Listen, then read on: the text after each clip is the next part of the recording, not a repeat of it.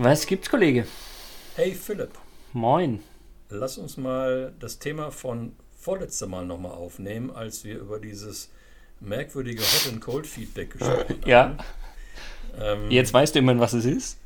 Oder nicht, aber, oder was ich damit meinte. Ja, genau. Ich glaube, es bietet sich an, mal über Choleriker zu sprechen. Muss ich mich jetzt gleich aufregen? Nee, aber du bist ja so ein junger Kerl, du kennst den wahrscheinlich. Kennst du Klaus Kinski? Ja, also nicht persönlich und so, aber ja. Das würde mich auch wundern. Aber, ne? Oder Franz Josef Strauß, so Typen, ne? Also die so, neulich noch ein Video gesehen, wie er da irgendwie... Ist nicht auch von der Heute-Show, wie heißt der eine? Der ist doch auch quasi Choleriker. Keine Ahnung. Also so Menschen, ne, die dann so völlig aus sich raustreten und total aus der Haut fahren und bei jeder kleinsten Kleinigkeit schon so aufbrausend sind. Ja. Und das Ganze dann als Hot Feedback verkaufen. Das ist vielleicht, wenn man das so aus der Distanz schaut, so bei YouTube oder im Fernsehen oder bei der Heute-Show von mir aus oder sonst wo, erfrischend und möglicherweise auch unterhaltend. Aber stell dir mal vor, du hast so einen Chef. Frank, aber bevor wir gleich über den Chef sprechen, also erstmal nicht jeder, der Hot Feedback gibt, wo wir gesagt haben, das kann mal passieren, abgesehen davon, dass es kein Feedback ist nicht automatisch ein Choleriker. Nur, dass ich das mal festhalten wollte. Er möchte gerade seinen ehemaligen Kunden am Bodensee reinwaschen. Nein, natürlich nicht. Quatsch, nee, das will ich nicht. Also passt schon, ist natürlich nicht jeder ein Choleriker. Aber... So der Chef als Choleriker wolltest du ja fragen quasi. Ne, der Chef als Choleriker. So, was machen wir denn überhaupt, wenn wir so einen Chef als Choleriker haben? So einen, der jetzt bei jeder Kleinigkeit total austickt und leicht erregbar ist, überhaupt gar keine Selbstkontrolle hat oder bei kleinsten Lappalie aus der Haut fährt. Sich ein ganz dickes Schutzschild aneignen? Oh. Das ist mir zu passiv. Ich glaube, das kann man nicht. Ja, glaube ich auch nicht. War mehr Spaß. Ich glaube, das kann man wenig. Ich glaube, man muss was tun. Aber ich glaube, in dem Moment, wo er seinen cholerischen Anfall hat, muss man gar nichts tun. Ich glaube, da muss man ihn erstmal austoben lassen oder sie austoben lassen. Übrigens auch eine ganz spannende Sache. Man müsste mal sich damit beschäftigen, gibt es mehr cholerische Frauen oder cholerische Männer? Übrigens auch interessant in Zeiten von Gender. Jetzt mache ich den Bogen ganz groß. Wir sprechen immer von Choleriker. Müssen wir nicht auch von Choleriker innen sprechen an der Stelle? Oder gibt es nur Choleriker als Männer? Also wahrscheinlich nicht. Also noch ein Thema, was nichts für uns ist, glaube ich. Aber ich glaube, das Beste, was wir tun können, ist einfach mal diesen Wüterich austoben lassen. Und ich bin bei dir. Also das, was ich vorhin gesagt habe, mit Schutzschild, Spaß beiseite. Ich glaube, man muss schon mit demjenigen quasi ins Gespräch gehen, mit ihm reden. Aber das wirst du niemals können, wenn er genau diesen cholerischen Anfall hat. Also deshalb bin ich voll und ganz bei dir, wie du gesagt hast, erstmal quasi abklingen lassen. Sind wir fast schon wieder bei Cold Feedback. Nein, also abkühlen lassen. Ja, so wie so ein Reaktorstab. Ne? Erstmal so in so ein Abklingenbecken tauchen. Ja, erstmal ins Kühlwasser. Schauen, dass die Person wieder runterkommt. Ich glaube, ja. Ich glaube, ich habe mal in meiner Kundschaft vor einigen Jahren einen Choleriker kennengelernt, der auch nicht nur rumbrüllte, sondern auch Aschenbecher und Aktenordner durch die Gegend geworfen hat. Nie mit der Intention, um die Menschen zu treffen. Er hat das immer so geworfen, dass es nur in deren Richtung flog und dann irgendwie kurz davor oder daneben auf den Boden runterknallte. Aber es war so seine Art und Weise, auf eine besondere, schöne Art Feedback zu geben in Anlehnung an vorletztes Mal.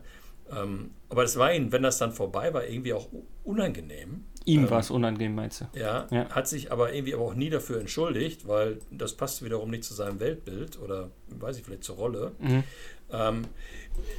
Meine zweite Begegnung mit ihm war eine solche Aschenbecher-Begegnung, indem er die nach mir geworfen hat und er wollte irgendwie auch, dass ich den aufhebe, aber ich habe das dann sein gelassen und bin rausgegangen.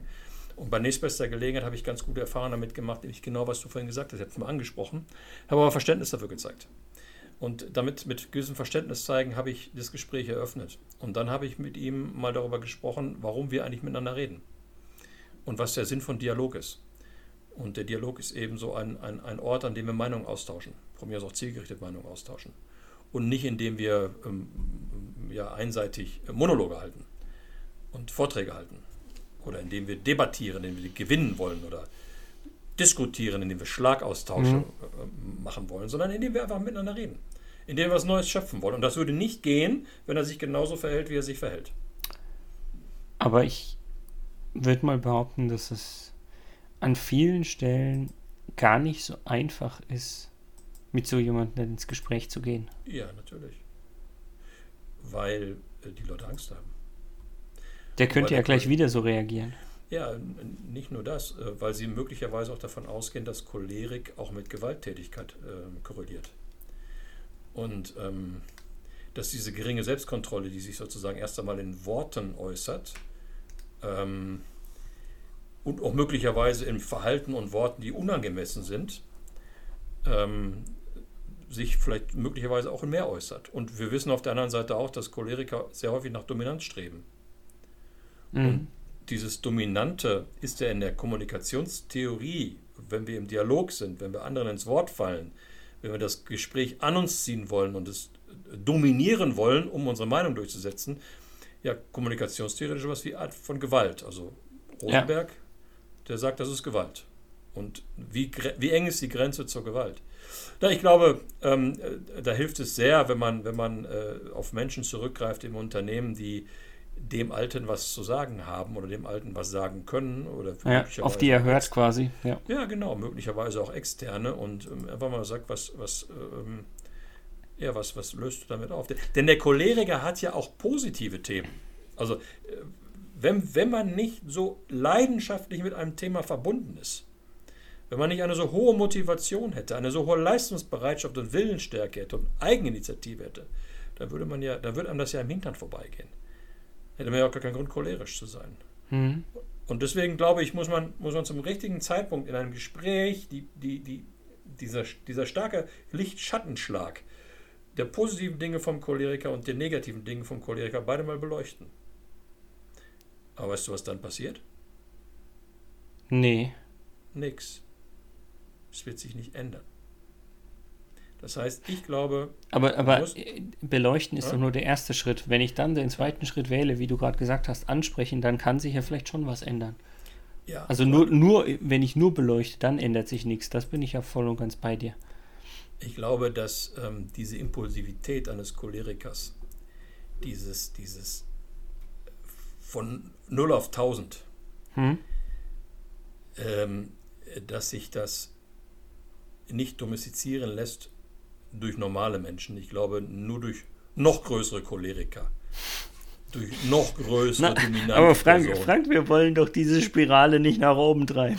Nein, deswegen. Ich glaube, worauf ich hinaus möchte, Philipp, ist eine ganz einfache Angelegenheit. Ich glaube, du musst mit einem Choleriker in guten Tagen eine Exit-Option vereinbaren, wie du aus dem Gespräch rausgehst. Mhm. Dass du dem Choleriker in dem Moment sich selber überlässt und dass du einfach sagst, hey, ist okay, wir gehen jetzt. Das bringt uns jetzt hier nicht weiter. Austoben lassen, mit einem freundlichen Lächeln, bitte aufpassen, keine Arroganz, treibt die noch weiter nach oben, mit einem freundlichen Lächeln, irgendeine vorher gemeinsam abgesprochene Formel nehmen und das Gespräch für den Moment beenden und zum nächstbesten Zeitpunkt zusammenkommen und wirkliches Feedback üben. Finde ich gut. Die Frage ist nur, wenn jemand gerade in so einem cholerischen Anfall, nenne ich es jetzt mal, ist, erinnert er sich dann noch, dass das quasi das Signal war, so von wegen hier, das ist mein, ich darf hier quasi ausschreiten und das ist mein Exit Point? Ich weiß es nicht. Ich stelle mir die Frage gerade nur. Ja, aber das kann man ja dann erstmal ausprobieren. Und dann geht man ja sowieso raus. Ja, also keine Frage. Und ich glaube, auch im nächsten Gespräch kann man darauf nochmal angehen, sagen, wir hatten das vereinbart, ich habe das genutzt und so weiter und so fort. Alles keine Frage. Aber für mich ist die Frage, wenn ich jetzt in Anführungsstrichen, sagen wir mal, das Exit-Punkt wäre zu sagen, ich sage noch kurz einen Abschlusssatz, drehe mich um und gehe mit quasi Rücken zu ihm raus. Kann das nicht auch dafür sorgen, dass er quasi erstmal in seinem cholerischen Anfall sozusagen, der noch mehr explodiert, weil er einfach gar nicht mehr auf dem Schirm hat, in dieser Rage, der ist, dass das ja quasi der vereinbarte Ausstieg ist und dann ist es noch schlimmer? Weißt du, wie ich meine? Ich weiß, was du meinst. Die Gefahr ist gegeben. Die Gefahr ist, glaube ich, besonders dann gegeben, wenn das Signal nicht stark genug ist. Also ich glaube, es ist nicht einfach aufstehen und rausgehen, sondern es muss irgendein Interrupter sein. Ich werfe den Aschenbecher zurück. Nee, aber das muss, ob es eine rote Karte ist, ob es ein Stoppschild ist, oder etwas emotional Verankertes, kann ja auch gut sein, wenn etwas bei deinem Gegenüber emotional verankert ist, das heißt, dann ist es möglicherweise auch gut. Wenn es einfach nur so ein Rausschleichen ist, ein geduckmäusertes Rausschleichen, ich glaube, dann bringt das nichts. Aber ein starkes Zeichen, ja, ich glaube, ja, es wäre der Versuch wert. Ja, nee, also ich wollte einfach nur quasi das nochmal, weil die Gefahr halt besteht und ich denke, man muss sich da bei jedem überlegen, was wäre denn das passende starke Zeichen, ja. Ja, und ich meine, auf der anderen Seite ist es natürlich schon so, wenn man da miteinander spricht bei Zeiten, macht es schon Sinn, auch mal, wir sind ja Persönlichkeitsmerkmale und ich glaube, dass man Choleriker nicht wirklich heilen kann. Mhm. Mehr oder weniger, vielleicht kann man ihnen eine Therapie geben. Ich weiß es nicht. Aber es ist eher was für die Psychos dieser Welt, also Psychotherapeuten dieser Welt, die das bearbeiten sollten. Aber auf die Konsequenzen hinzuweisen, dass das nicht gerade Employer Branding freudig ist, was er da tut, ist, glaube ich, allemal wert. Ja, keine Frage. Fand auf jeden Fall spannend, mit dir über diese Art der Persönlichkeiten zu sprechen. Und ja, von daher, vielen Dank, Frank. Mach's gut, Kollege. Mach's gut, Kollege.